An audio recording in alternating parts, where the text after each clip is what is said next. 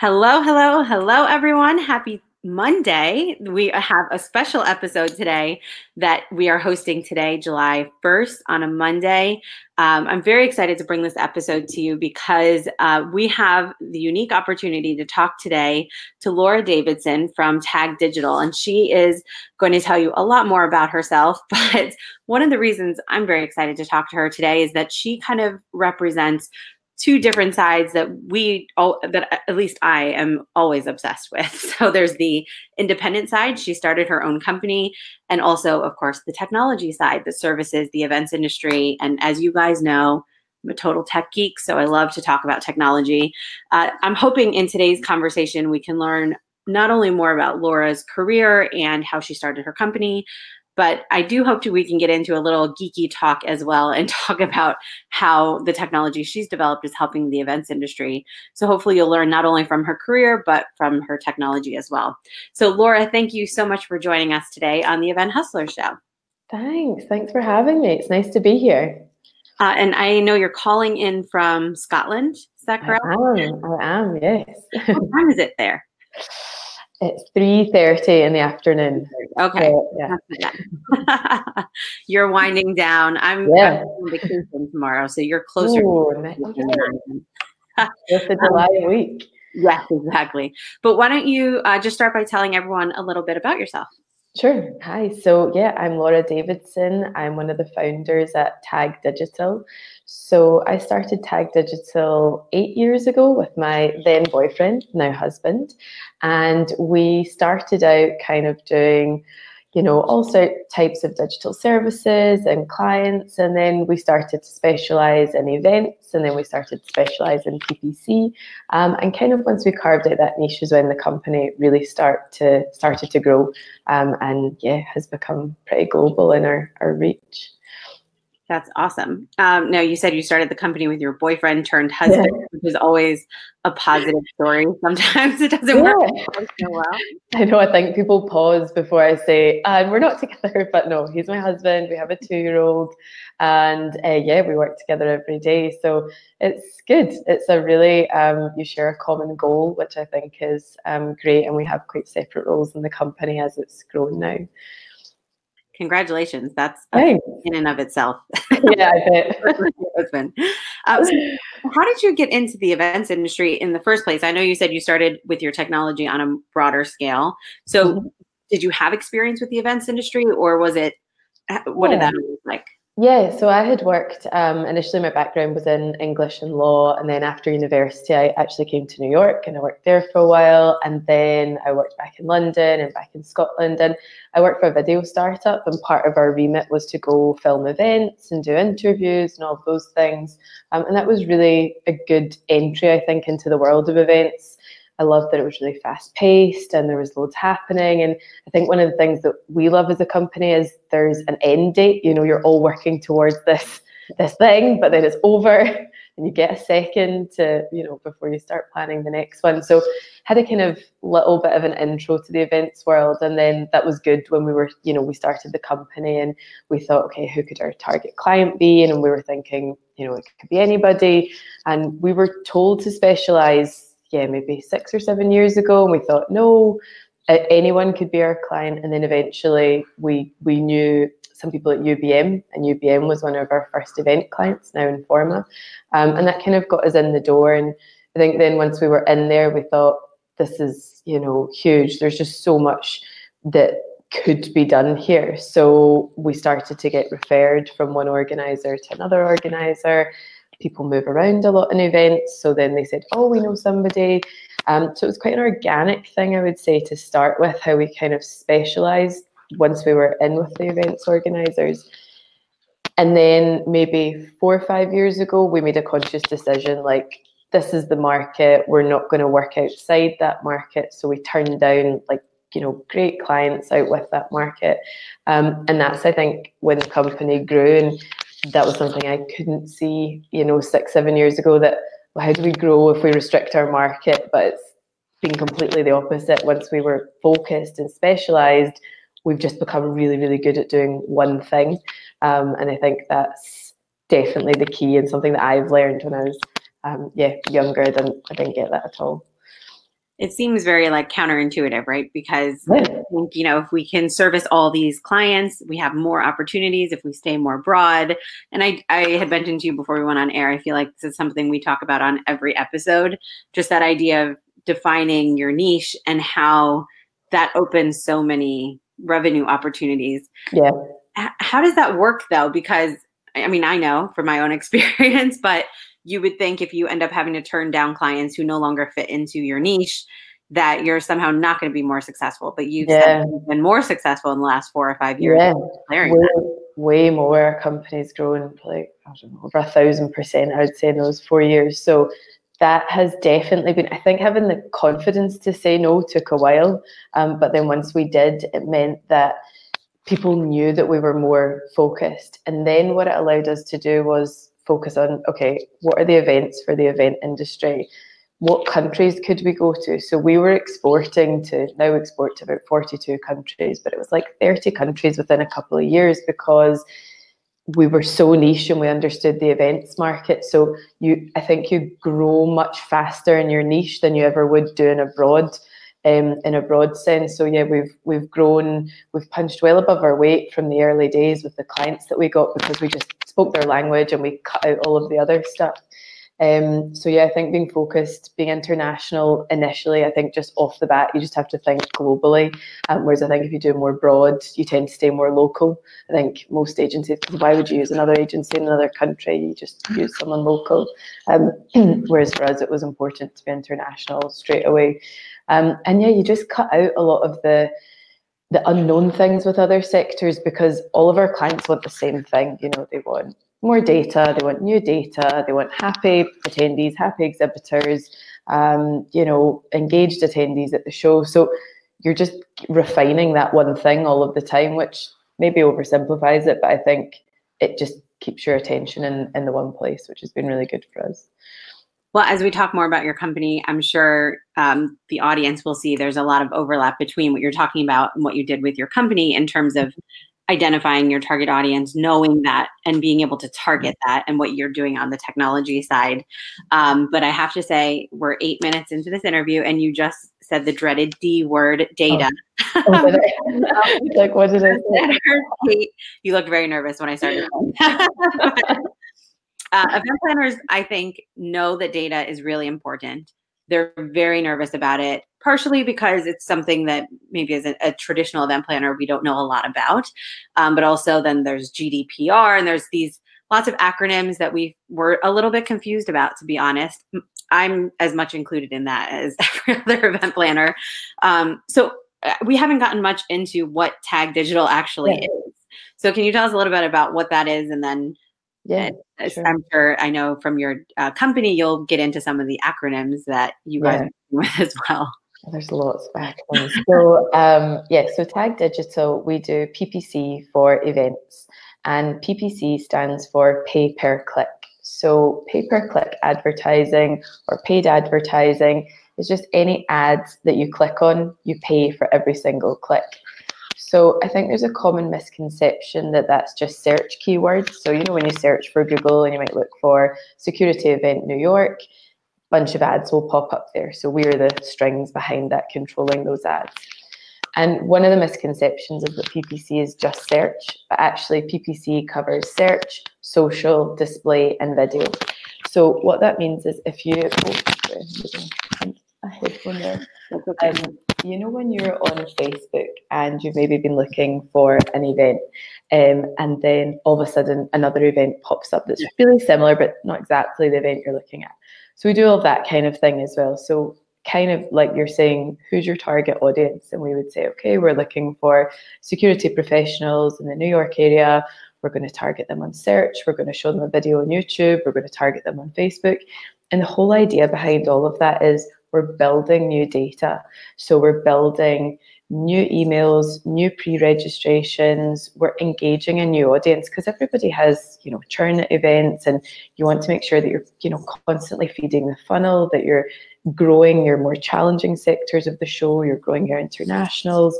Um, so everything we're doing is designed around a conversion. So we might talk a bit today about that. And a conversion is ultimately you're trying to answer how much does it cost us to get one person to register for our security event in, in New York?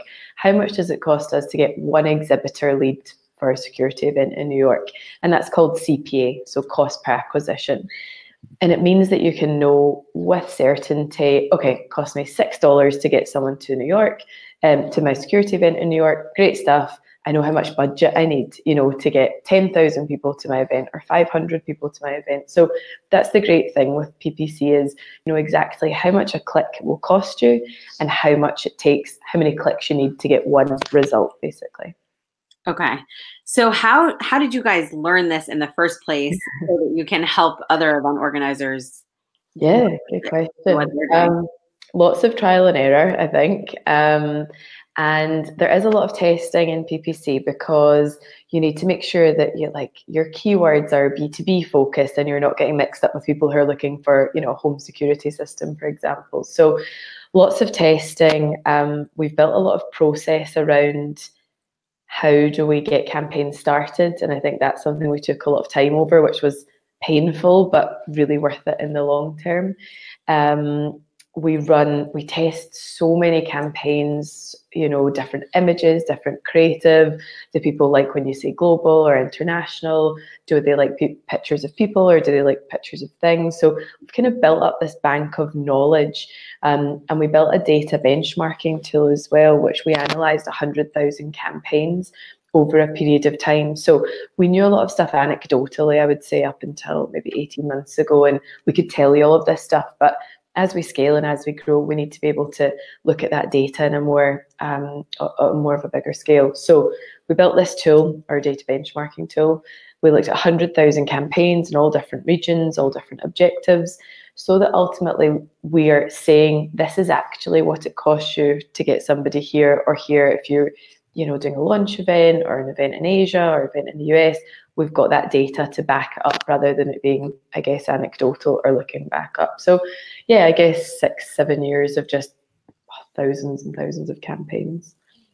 So, is that data benchmarking survey that you did? I mean, that that's a pretty large uh, research project. Is that stuff that you share with your customers? I assume, so that yeah. they don't have to do all of that work exactly, because you would just never get it. I just don't think that would exist anywhere. I don't know anyone that would have done that volume of event campaign. So at the moment, it's it's private to us, and we share it with clients. You know, when they're saying, you know, how much is it going to cost me to do things? But ultimately, we do want to make it something that's available so that you know people can can answer what's good. I think that's the hardest thing because you've got no context. You don't know what anyone else is doing.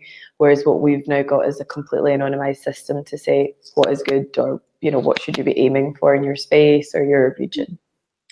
Is ppc something that only like the larger brands with huge events do or is there value for you know an annual conference who's trying to attract 500 to 1000 attendees or possibly even smaller? I think it's something that's perceived as you know the big companies spend their money doing these kinds of advertising. Is that true or are smaller events doing it? Yeah, that's a great question. And it's definitely not restricted to big advertisers. So we do lots of campaigns. I'd say your smallest budget is around a $2,000 campaign.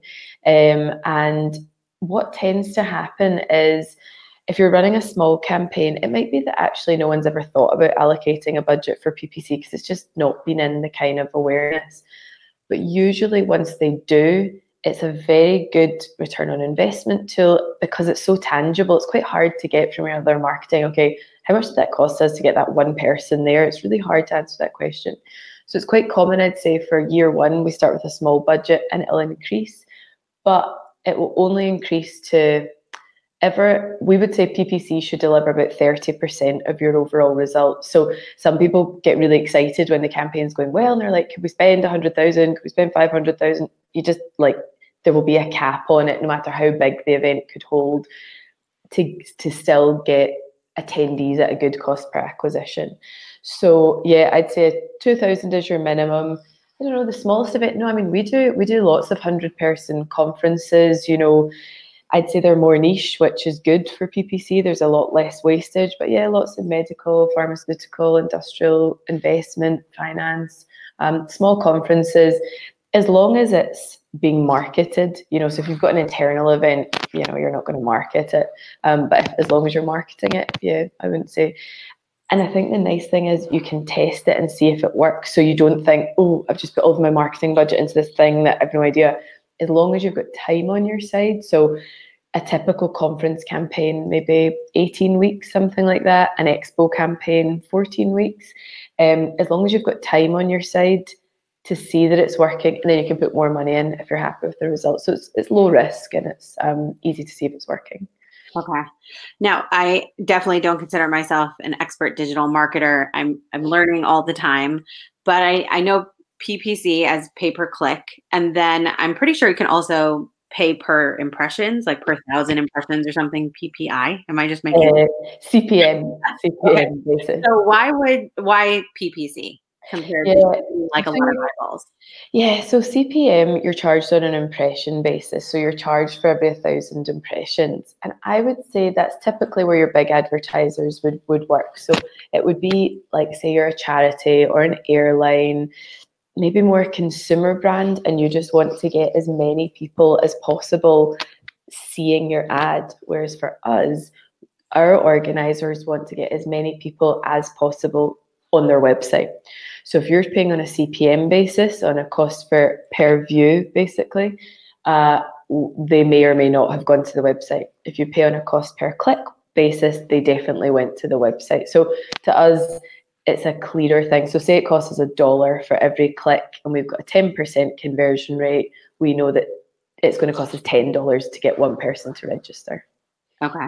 Yeah, I mean, I've heard um, that most people would say, like McDonald's, for example, why would you still run ads? The idea is because they just need to be in people's faces all the time. Yeah. It's not like you've never heard of McDonald's before. Exactly. It just makes me think, mm, I do fancy McDonald's. yeah. yeah. Okay, that's interesting. Yeah. Yeah. Awareness is good and we definitely always want to spend on awareness, but typically we're not running with a McDonald's kind of budget. So we look for cost per click. I'm glad we're not because I'm definitely um, we have a question that came in from Carolyn Clark, so I want to show you that.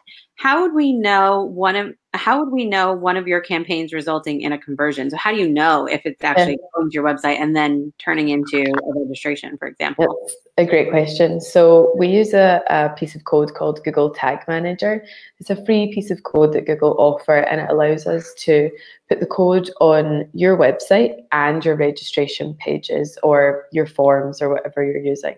Mm-hmm. And what that allows us to do is, okay, say they get to the forward slash, thanks for registering. We say, okay, great, one completed conversion.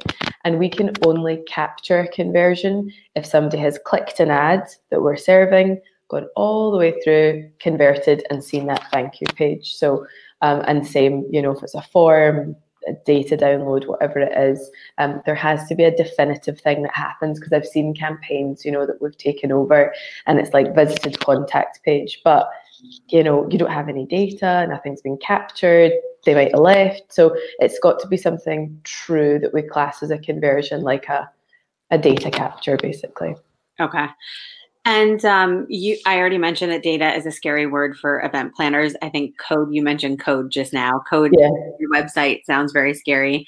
I'm assuming though you guys help people with that process. yeah, for sure. We try and make it as low touch as possible. So we basically need three things. We need images, we need access to existing accounts, and we need this one piece of code to go on the website.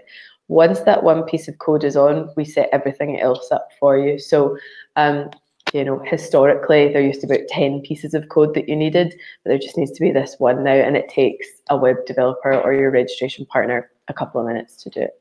And that can uh, track, like you said, search and social and, yeah. and all the different. Yeah. So not getting into all the techie details, but you put all of your tags within the Google Tag Manager container. So if we used Facebook, Bing, LinkedIn, whatever, we put them all in there and we could track multiple objectives. So we might track visitors, exhibitors, conference, you know, whatever um, other objectives we're tracking. So we might end up with like, I don't know, 20 tags and triggers, but we do all of that for you. We just tell you it's working. Basically. One okay. Um, so one of my questions is, in terms of your background and your husband's background, what about your personalities or your experience gets you interested in this stuff? I know for a lot of people it's just overwhelming and they don't want to even know. what makes you excited about learning about PPC and, um, and results? It's such a fast moving industry. You know, there is so much like the Google Marketing Conference was just in May, I think, this year. And all the stuff that came out was like brand new for us, brand new for our clients.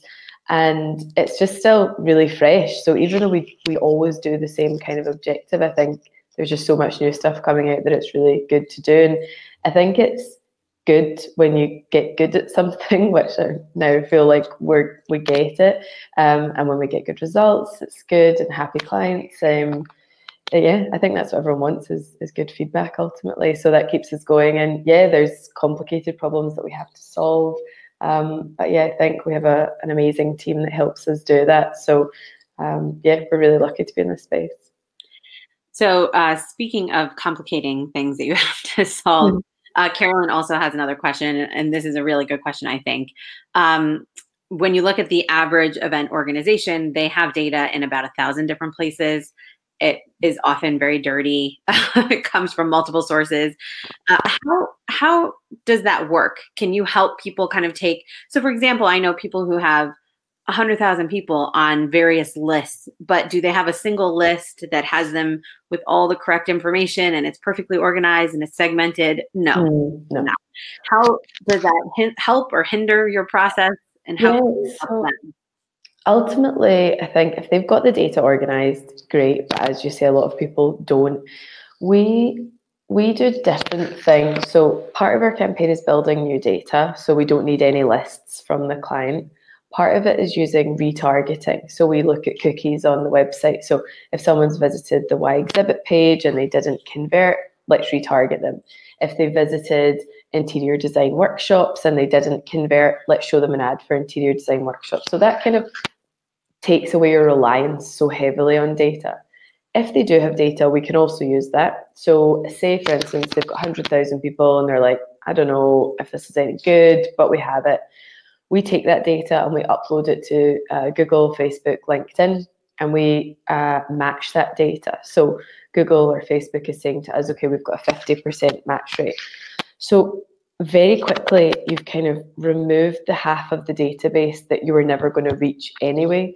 It cross references it with Google or Facebook or LinkedIn.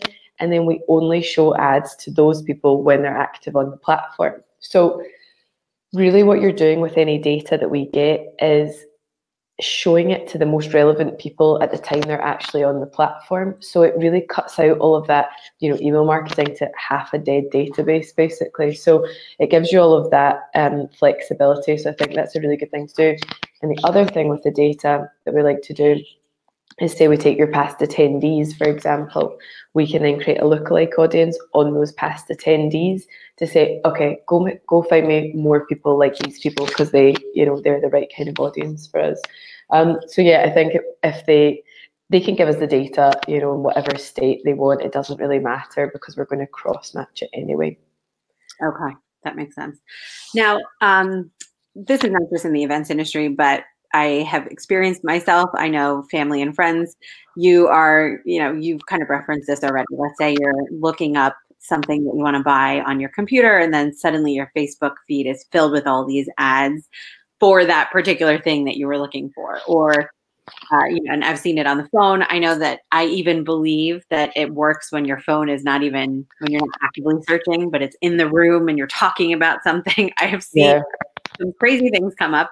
And I think that that like line is very blurry and sometimes makes people feel very uncomfortable that when they yeah. go visit your website they suddenly see an ad but obviously there's a ton of power in that especially yeah. for marketers uh, yeah what, the, what are your thoughts on that yeah the stuff that's creepy as a user that everyone experiences is, is generally great for advertisers um, and yeah i think lookalike audiences are extremely powerful now so you know, there's all this data and you can say, find me people who look like this, and that's how you end up seeing those ads. Retargeting. I think with retargeting, organizers have to make sure that they've updated their privacy policy to say that that's what they're going to be doing, that they're capturing cookies and they will be showing you ads. You can always opt out of those ads, and that's what I say to organizers as well. If somebody sees an ad and they don't like it or they don't think it's relevant, they can click, why am I seeing this ad? And then that's quite good to know because then you say, oh, I'm in this list that I don't really want to be in, or I'm in this audience, I don't think I should be in that. So you can then opt out of that or you can complain. So the user does have freedom to do that. Um, but yeah, I think it's uh, it can be overwhelming as a user. Um, but yeah, as an advertiser, we use a lot of retargeting and we use lookalike audiences, and they tend to get very, very good results.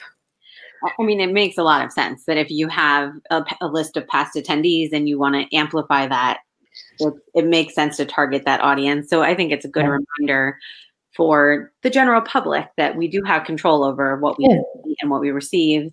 And, you know, it's one thing to sit back and complain that we don't like to see it, but we do have the ability to turn it off. Yeah, you can. And lots of people never think about doing that, but definitely I think do it. I do it all the time. If there's stuff I don't like, you know, I, I turn it off because I think I, I shouldn't be seeing that. And it's a waste of money for the advertisers as well. But ultimately, you just are really refining the algorithms as well for Facebook and Instagram because you're saying I don't like this ad, I like this ad, I'm engaging here. So the machines are just getting smarter and smarter. So oh, as time goes on, if you think about the ads you saw maybe three or four years ago, were probably a lot less relevant than the ones you see now. It's like the thing you were just talking about, or the thing that you feel like you just told somebody a couple of days ago, and then you see the ads. And yeah, you know, voice search is the next thing that's coming. So um, yeah, I think everybody's a little suspicious of the ads that they see based on things they've been talking about, not necessarily searching on their phone.